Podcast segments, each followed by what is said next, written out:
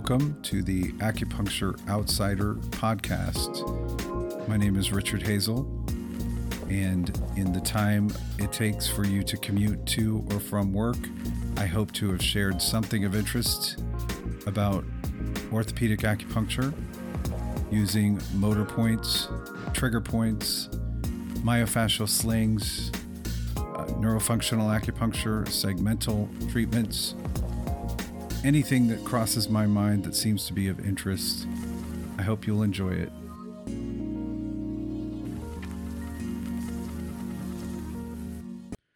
Hello, and welcome to another episode of the Acupuncture Outsider. This is Richard Hazel, and this week I want to talk about something I've been thinking about recently, which is a big challenge for our profession as we go forward. Um, really, I would say in the last eight years, there's been a big shift in the acupuncture profession, especially in North America and Canada, um, more toward the orthopedic assessment and treatment of motor points and trigger points for, for pain and mobility. So, um, as more of us are using these techniques, what we will find is that we're getting great results and our patients want to refer their family members in other states and cities to somebody who does a similar treatment. And then we have a real challenge because if we don't know somebody already in that state or city where they want to refer somebody, then we want to help them find somebody because we know if they just Google, you know, um, Miami and acupuncture, they're going to come up with a whole lot of people.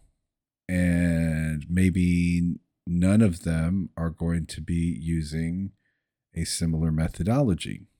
So we need to help them. And we end up searching for multiple random keywords like Miami acupuncture, orthopedic, sports acupuncture, trigger points, motor points, dry needling, neurofunctional acupuncture, um, just to find somebody that can help them. And then if you look on, if you if you search like sports acupuncture, you might get somebody who does like to work with athletes, but maybe everything they do is from a TCM model. So they're doing moxa and cupping and Na and no motor points or no trigger points. So um, good for them, good for their patients who love them, but that's not what you were looking for for your patient's um, mother, for instance. So we have a problem because we don't really have common terminology. So, um, and you know because a lot of people are being um, referred for dry needling by their physical therapist or their doctor even um, they're looking for someone who does dry needling. And dry needling as you know is just like a subset of acupuncture. I mean the stuff that those of us who work with pain patients do is is more predominantly with electric stimulation acupuncture on motor points and then occasionally um, trigger point dry needling for the stuff that's not really releasing. So that's probably like 20 or 30% of the patients. I mean, if it's a chronic pain patient, almost certainly there's going to be trigger points involved. But, you know, we're all getting uh, people at all different levels of, of pain. Many of them are athletic and young and they don't have trigger points. They just, we just need to correct the movement pattern and, you know, work on inhibited muscles, release tight muscles, get them going. So we don't really want pain patients to have to find us by searching dry needling in our area, right? I mean, if you if you search dry needling in Buffalo, New York, you're going to find me because Dan Dominguez and I are like the only show in town doing dry needling, and and putting it on our page because we're not afraid of those terms. But like I said, that's just a subset of what we do, and I really don't want somebody who I, I love when people find me because they're looking for somebody for pain and they've they've used the term dry needling. I'm fine with that, but I want the patient eventually, I want the patient population, the, the person who is in pain in front of their Google search window. I want them to know more. I want them to know better what they actually wanted. And I would love it if they were searching for something more like, you know, motor point acupuncture, or even if they were just searching like orthopedic acupuncture or something like that. We don't have a common term. And the problem, one of the biggest problems that we face is sort of um, that we have people with like sort of a, a proprietary um, feeling about about what they teach. So you have different teachers from all over in Canada and the United States who who use a terminology that kind of represents a whole system of acupuncture from a from the assessment to treatment. And because they kind of hold on to that as theirs, they've given it a specific name that they only want their students with certificates to use. And that wouldn't be a problem, except that all of the styles that we all use are basically cumulative um, styles based on things that have gone on for many many years and you know these we have the doctors from canada um, like uh, joseph wong and C. Chan Gunn and bill craig from helms institute. These a lot of these doctors who were the first to to stimulate motor points with acupuncture and sometimes with electric stimulation. And then you you have like Alejandro Elorriaga who's who's uh, created the McMaster program and is still there. And he kind of he you know definitely came from that school from the Helms guys who were only teaching doctors at the time. And uh, because he was a doctor from Spain, he was able to learn that, I'm sure, and and then he developed his own approach, and then they call that neurofunctional acupuncture, and C. Chan Gunn called his intramuscular stimulation, and Joe Wong called his uh, neuroanatomical acupuncture, um, and so you've got all these different people who kind of you know labeled what they do, but then as we all you know, sort of grow together as a profession, we need more generic terms that are not specific to the person who teaches it. You know, so it ends up being kind of an interesting dilemma.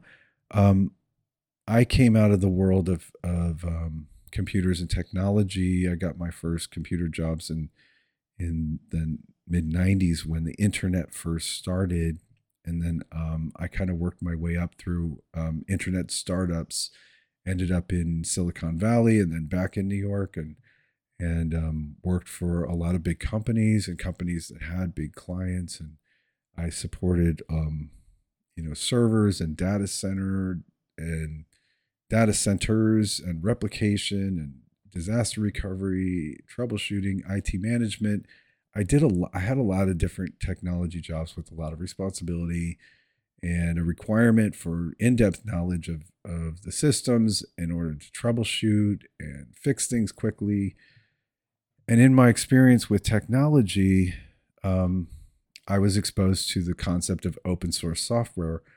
And in the world of so in the world of technology, everything you know, um, servers are licensed like Microsoft or Apple or whoever your your um, server operating system was was developed by would have a license that you'd pay for, and you you would pay for the server, and you pay per seat and connection to the server, etc. And if you ran out of connections, you might some people might not actually be able to connect. Um, that's how they were managing all of that. It was very expensive, very expensive to run a business um, from a technology perspective, and the because of that, a lot of people in the software world um, developed open source software where they didn't charge anything and they gave you free access to their code. And you could download their applications or their server systems or whatever it was that they were developing, and then people would would add their own um, code and update things and create new new device drivers for different printers or different new technology that was coming out, and then they would share that information online for free.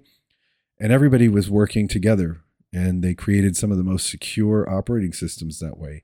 Because when everyone has access, that means people who know how to hack have access and they could go in find the loopholes find the weaknesses and and fix them and then upload the fix and and it became i mean it's uh, some of the most stable operating systems that a, that a company could run are actually usually available um, as open source software. Usually the linux systems um, are the most stable the most secure and free and of course, you know, when it's free, you don't get support. You don't get software support. You got to know what you're doing. But that's the trade off. You get um, these amazing platforms that have been developed by some of the smartest people in the world and added to and corrected and updated. And it's just a great, great system. And then the proprietary guys are always like cribbing off of that stuff and they'll they'll they'll buy they'll take the code they'll they'll do something else proprietary. They then they charge you lots of money for it. It's really difficult. And you know you could even get audited uh, for not using the right licenses or whatever if you're a company using like microsoft licenses that are that you didn't pay for. Um, so the whole point is um, i come out of that world of the concept of open source.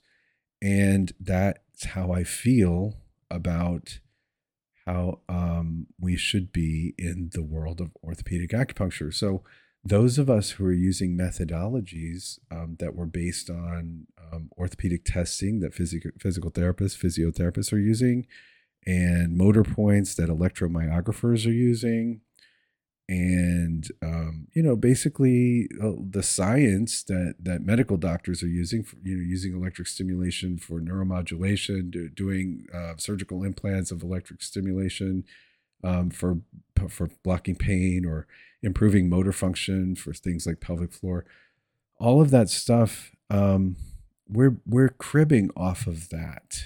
So it's really counterproductive for us to try to claim it and own it. Um, I have had a lot of, um, let's say, um, I've I've received a lot of heat from particular people in the acupuncture world who teach um, motor points. Um, and been accused of, of stealing proprietary information or um, intellectual property. And even recently, when I was in Sydney, this person was um, um, basically harassing the host from China Books and saying that she needs to send my slides so that he can be sure that I'm not teaching his material. Now, just for those of you who don't know me or never been to any of my seminars, um, let me just tell you what I t- you know, basically everyone else knows, which is that I'm completely transparent about every single thing that I teach. And most of the assessment that I teach comes from the Prague School guys, the Vladimir Janda, Carl Lewit, and um, Kolar.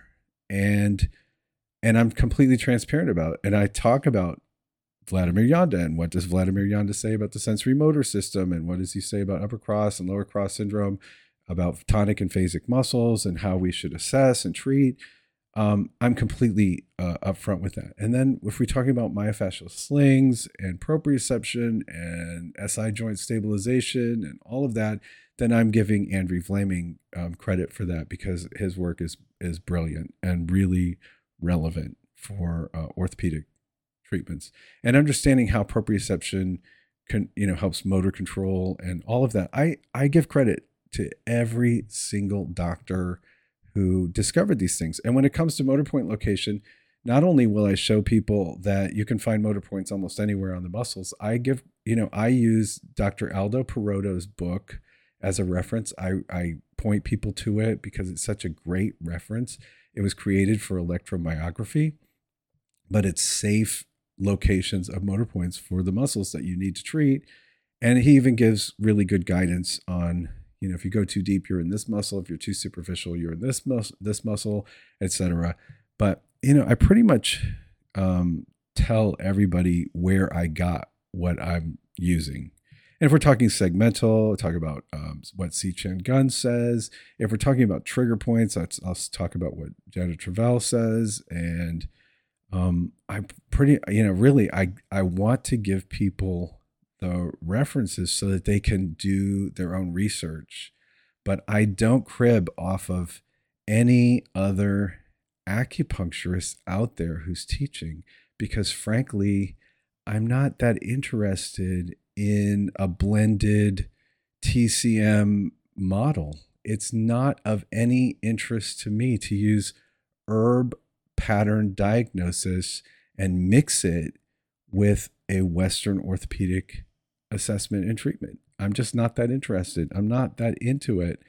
And I, you know, so it's kind of crazy, but um, having people um, want to try to own that information when I think you could say that the Chinese own uh, TCM, like the you know the Chinese masters and the the writers of the classics, they own that. Okay, but they're not going to sue you if you use it. And um, as far as motor points go, you know, those were discovered in the 19th century by a, a neurologist named Duchenne. And he and he started putting, you know, electric stimulation in muscles and making them move. And they discovered that the nervous system works on voltage. And then all these other doctors cribbed off of his information and started mapping out motor points all over the body, out throughout the throughout the late 19th century into 20th century. And then, of course, electromyographers use it for nerve conduction testing. And this has been going on for, you know, for a long time. And so nobody, nobody in the acupuncture world discovered motor points. And the ones who started using motor points um, for treatment were the guys from, that I mentioned from Helms Institute, uh, C. Chan Gunn and and Joseph Wong. And that was way back we're talking 60s and 70s okay? So and they weren't teaching it to acupuncturists. The helms institute still will not teach acupuncturists. So um, you know that information um, slowly moved over to um, acupuncturists like mcmaster is teaching acupuncturists now and i've studied with two people who were um, at mcmaster and so that you know this information has now come into our community and we should embrace it and not try to own it or try to tweak it and name it something specific and then try to um, hold on to it and not share it unless you pay thousands of dollars so i'm i'm all about open source because this information is really is really important for helping people and and you know not holding it close to our chest but help, helping other acupuncturists to get excellent results for their patients because that's how we will cross over into being respected by western medicine. Like the doctors will start coming to us for information when they find out that we know how to do things like neuromodulation without having to implant things surgically. When we they know that we need to we can regulate tissue um, for shortened tight muscles that they might have to do surgery to release. And they will come to us when they see that we can get an inhibited muscle firing after an injury that's causing neuromuscular inhibition in the muscle that we can do that they'll start coming to us but we're not going to get there if we all try to label everything with our own specific terminology and then the patient doesn't even know how to find us because they don't happen to know that you have your your fancy name on the treatment and now they don't even know how to find you on Google. We need common terminology and we need to share our information. And I share, I share. I mean, I I give I think I'm giving every every bit as much on this on these podcast episodes as I do in a course that people pay for. I'm giving relevant information because it can possibly help people. It can help people who are in pain. I want practitioners to be successful. And mostly, I want them to be successful so that they can help more people. It's all about helping people not be in pain. If you've lived with pain, you, you're in the same boat. You know what I'm talking about. If you haven't lived with pain, you might be a little baffled by what I'm even talking about because you don't know how pain affects the quality of a person's life. But when you have lived with pain, you know that what you're doing for that person is incredibly important. It changes not only the quality of their life, it changes the life of everyone that that person interacts with on a regular basis. Anybody who's been in pain knows it makes you miserable, cranky, antisocial, unable to sleep. It's a really bad situation. It it changes your personality. It changes what drives you in your day. If everything you do is to to work on the pain that you're living with, you are completely unfocused and unable to do anything else. When you get that person out of pain, it changes their personality, it changes their relationships, it frees them up to go out and be social. It lets the person that that they live with go out and be social because they don't have to stay home because that person is miserable. So that's what that is what everything is about. And I have patients. I I treat patients. So I see the people who are benefiting from using an orthopedic assessment and treatment based more on things like Vladimir Janda and Carl Lewit, Janet Travell. And that is my, that is really, you know, what I get out of bed for. And I'm going to continue sharing that information. And if people want to complain about that and they think that somehow I'm sharing their secrets, you know, that's not going to be my problem because I'm completely transparent about what I teach and where I learned it. And I don't take it, I have not taken anything that I teach from any other teacher, educator that's teaching motor points and acupuncture in in anywhere in the world.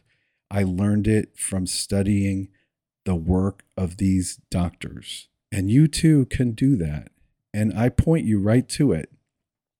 So, that said, what is going to be our open source terminology?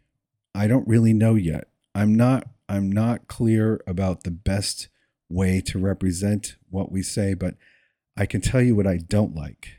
Um, I don't like calling it sports acupuncture. Why? Because some of the most of the people who have chronic pain are over 50, do not identify as athletes, are not interested in sports. They want pain relief. And if you put sports acupuncture on your website, you're going to get lots of young people who resolve quickly and it'll make you feel really good. But you're not serving the people who most need us, the people with chronic pain who are not as easy to treat in, you know, one treatment and get them better. And those are the older people who have who've been living with chronic pain. It could be post surgically, it could be post accident, like auto accident. It could be a lot of different things. Even just aging can, you know, be difficult on the body. So I don't want to call it sports acupuncture. It puts those people off. I know that from from their feedback. Um, I I I put motor point acupuncture just because that's what what it actually is treating motor points. Um, I'm not I'm not necessarily married to that term if there's a better term that we could use. I don't think orthopedic acupuncture is a good choice, only because I think that the governing body in the United States doesn't want us to use that term um, unless you've had a specific orthopedic um, degree. They don't like that term. So I don't want to get people in trouble using the term orthopedic acupuncture. Um, there's a bunch of terms that have come out of these different schools and different educators that I'm, you know, obviously not going to use. So we get kind of stuck. Now, we can't really use electric stimulation acupuncture because it does not differentiate us from the people who use e-stim acupuncture on acupuncture points. And while there has been some, you know, agreement that many acupuncture points fall on motor points, treating motor points alone is not necessarily going to correct a problem. Um, you have to do an assessment. You need to know which muscles to treat to treat pain. And if you're just treating based on a meridian system, well, you might get lucky, but you might not. So, you know, like for you know, the one that we we often talk about is like anterior shoulder pain. It can come from the infraspinatus. It could come from uh, the muscles that attach to the humerus at the intertubercular sulcus, like the pec major or the teres major or the lats. So if you have somebody who has anterior shoulder pain when um, doing arm, you know, shoulder flexion, raising their arm in front of them, it could be coming from those muscles that attach there. So like the lats could be causing shoulder pain when they raise their arm, um, or definitely restriction, and or the teres major could be causing pain, the pecs. So so putting needles into the large intestine meridian and putting electric stim is not necessarily going to be helpful because you haven't you're going by where the pain is rather than where the dysfunction is. And you know what Carl Lewit would say he who treats the site of pain is often lost. Um, we don't want to be lost so we need good orthopedic assessment to know where to put the needles. And and I think to distinguish ourselves from all of the you'll see tons of research on treating knee pain and you know they're doing Xiyan and they're doing you know like uh stomach 35 um spleen 9 um spleen uh spleen 10 stomach 36 crossing you know electric stim doing electric stim like crisscross across the joint you know sometimes they're going to get lucky because maybe it's only coming from the quads um, even though they're missing the most important one that gets tight, which is the rec fem, the rectus femoris, right down the middle. Um, but if they're getting the vastus medialis, vastus lateralis, maybe they get lucky. Maybe, maybe they knock down the pain by like thirty percent, fifty percent. But what you know, if their if their knee pain's actually coming from a tight gracilis, they're not getting that. If their if their lateral knee pain is being caused by IT band issues from the tight TFL glute min, weak glute medius, not getting that, completely missing that.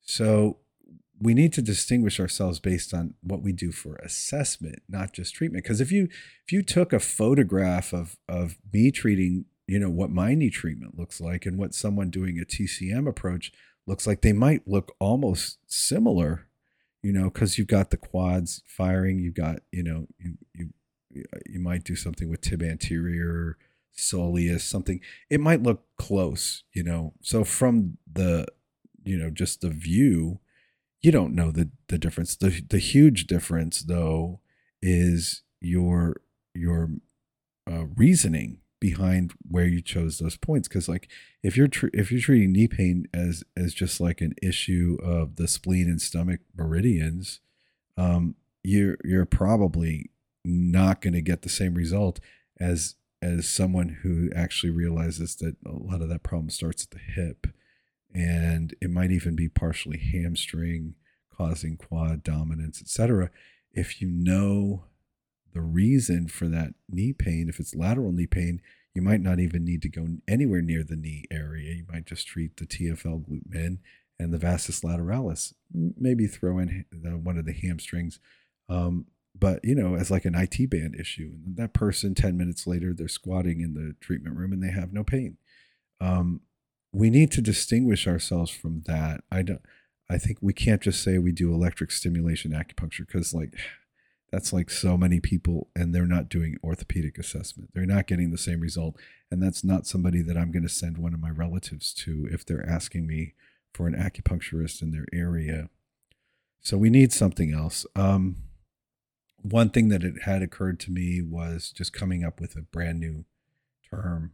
Um, if you've heard of EMS, electric mus- electrical muscle stimulation, there's a there's a um, interesting thing in in um, in gyms now, like EMS workouts, where they you get it in this full suit um, that has the little you know like tens pads in, inside, and there's a technician who will who will activate the muscles that you're supposed to be um, training. So you have like light resistance bands or or weights or something, and then the technician cranks up the electric stim on your muscle to get like up to like 90% muscle fiber recruitment. And in 20 minutes, apparently, you're getting like six hours of workout on your body. So you're really only allowed to do one workout per week for quite a while till your body adjusts.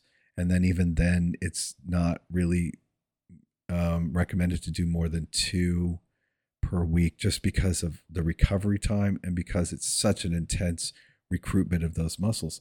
But the reason I mention that is because EMS has become really well known now in the world of fitness and, and even I th- I would say even in rehab, um, electric uh, electrical stimulation of muscles. So uh, you know maybe we want to talk about something like EMS acupuncture, like an electrical muscle stimulation acupuncture, um, as opposed to something like motor points because motor points means nothing to the average pain patient who's sitting in front of their laptop looking for somebody to help them. But I think if we were talking about something like electric muscle stimulation, maybe that would translate in the head of somebody who's having stiff neck or, you know, whatever sort of low back pain. Maybe that translates in their head to something I want to try. Um, but we we need as a profession to come up with that terminology that nobody owns and that nobody can own and really be very open source about this information really share it um, openly discuss it and you know and uh, and continue to give credit to the the people who really did develop this information the people that that physical therapists rely that the information you know Janda and Lewit are so important to how we do physical therapy now. Um like it's just a given. I'm sure there are pts physical therapists who have no clue that what they learned in school came from the Prague school guys but you know understanding you know, forward head placement or upper cross syndrome or anterior pelvic tilt and its effect on the way our bodies move and and eventually if you're in pain these are the these are the patterns that we need to rely on to look for where things have gotten too short too tight too weak and that are causing pain. And and that's i mean we need to continue to get to learn that teach it and give the source uh, uh, Vladimir Janda and Karel Lewit those are the guys and they deserve the credit. And when we're talking about trigger points, we should be talking about Dr. Travell and um, and David Simons, and you know, um, um, you know, Kellgren uh, was doing it before Travell, and I, am sure Kellgren deserves some credit there too. Um, the Kellgren does not have the too thick um, volumes of trigger point pain referral patterns that I rely on and that I learned from. So I don't talk about Kellgren much, but I'm willing to say, you know, if it hadn't been for him, I don't think that Janet Travell would have even known that a pectoral um, uh, trigger point could imitate a heart attack, which is what got her interested in myofascial pain. Um, but you know, giving giving all of the the real people who came up with this stuff credit is hugely important. And I think it's important for breaking down any sort of myth that there's somebody teaching today who who created anything that's new. You know you can put your spin on something. You can you can find a way to teach it. You can find a way to discuss um, the the the assessment and treatment that that you might find unique, but it's not trademarkable because we're all using the motor points that that have existed as long as humans and animals have walked on the earth. You couldn't have muscles without motor points. You wouldn't have, you know, neurological effects on the muscle if there weren't motor points. The fact that we know them and have a name, um, we owe to someone like Duchenne and the doctors from the, you know, late 1900s, early 2000, I mean, early 20th century. But but the motor points themselves have existed as long as humans have walked the planet. So you can't own that. You don't get to own that. And when it comes to location of motor points, you know, I prefer Aldo Perotto to anybody else. Uh, but, you know, he doesn't own those motor point locations either. He's just really good at giving you um, motor points that overlap on most humans so that it will be accurate almost all the time because everybody has motor points that vary. But Aldo Perotto, you know, mapped out um, the location of these motor points in, in ways that are easy to remember. Usually they're midway on the muscle. Sometimes they're a third of the way on the muscle. But um, if you've been doing motor point um, stimulation with acupuncture uh, for a while, you know that you can pretty much put a needle almost anywhere in the muscle that you want to treat and get some sort of um, movement with your electric stimulation because motor points are all through the muscle, they're everywhere. So you can't own that. You can't own motor points and you can't actually own the location of motor points because those locations are all over the body and they've been mapped out since the 19th century. So so we can't own things. We can't own we can't even own segmental treatments, segmental stimulation. If you want to give it a name, that's fine, but you can't trademark it. Um, I guarantee you can't trademark it because the courts are always going to find for the the greater good of the community. Um, there are doctors who have tried to um, patent their specific surgical technique. And then they find out that the courts don't do that because they say that is not in the best interest of the you know the common good of the people. People need to be able to do this technique without paying you royalties. So um, we can't own acupuncture, and you can't own motor points and you can't own the electrical stimulation of motor points and you can't own orthopedic assessment of the shoulder or the hip girdle or any other part of the body. You can't own that. You can't own it. You you can create your own fancy names, but you can't own it. So it is open source and we need to be ready to to make sure that that all stays open source. Nobody can keep you from learning this information. And as far as I'm concerned, that's why I'm here doing um, podcasts and putting things on, you know, YouTube or whatever, um, because I want people to see what we can do. I want acupuncturists to feel inspired and excited to try something new and try to help their pain patients and try to do something different um, that can really be very effective for pain so that we're all getting great results so that there's a whole lot more people not living in pain and that that's going to require us coming up with some terminology that we all use because wouldn't it be great if your patient says my mother who lives in San Diego she she's heard about the success that I've had. She wants to try it. Who should she see? And you want her to be able to just Google a term that is not proprietary that that anybody who knows how to help her will come up on her Google search.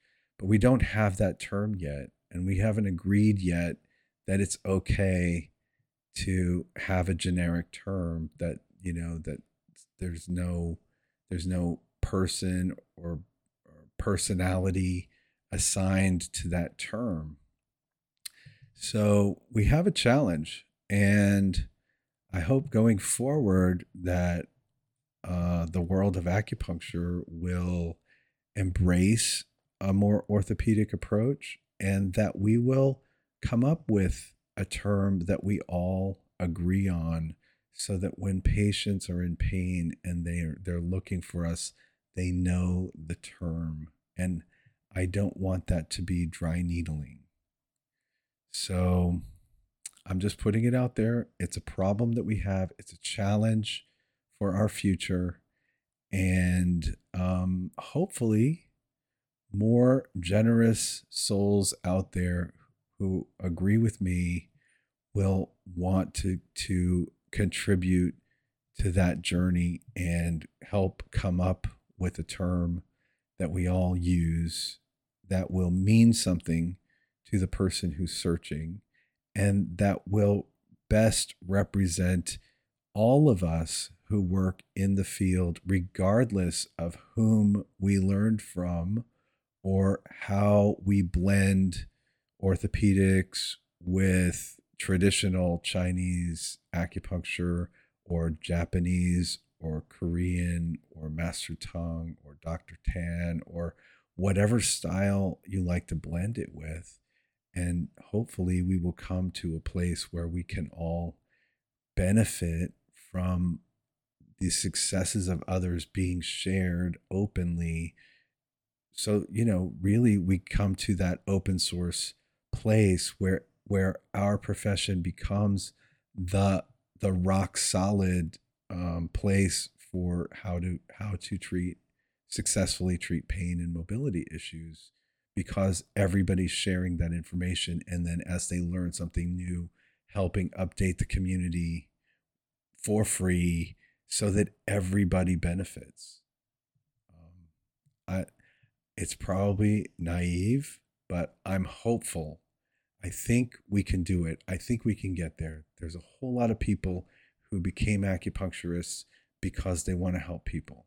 And if there are more people who think like I do, who are willing to be open and share information and help others um, to get great results, I think we'll get there. But we're not going to get there if we don't have this conversation. If we don't even um, recognize that having the right terminology is essential for our prospective patients to know how to find what we want them to find. And hey, wouldn't it be great also if we could do that Google search and find somebody in, you know, Lansing, Michigan for one of our patients who wants their family member to be able to have this the same benefits that they got from the treatment that you gave them. All right. So that's it for this week. Um, Hope you have a great week, and I will talk to you soon.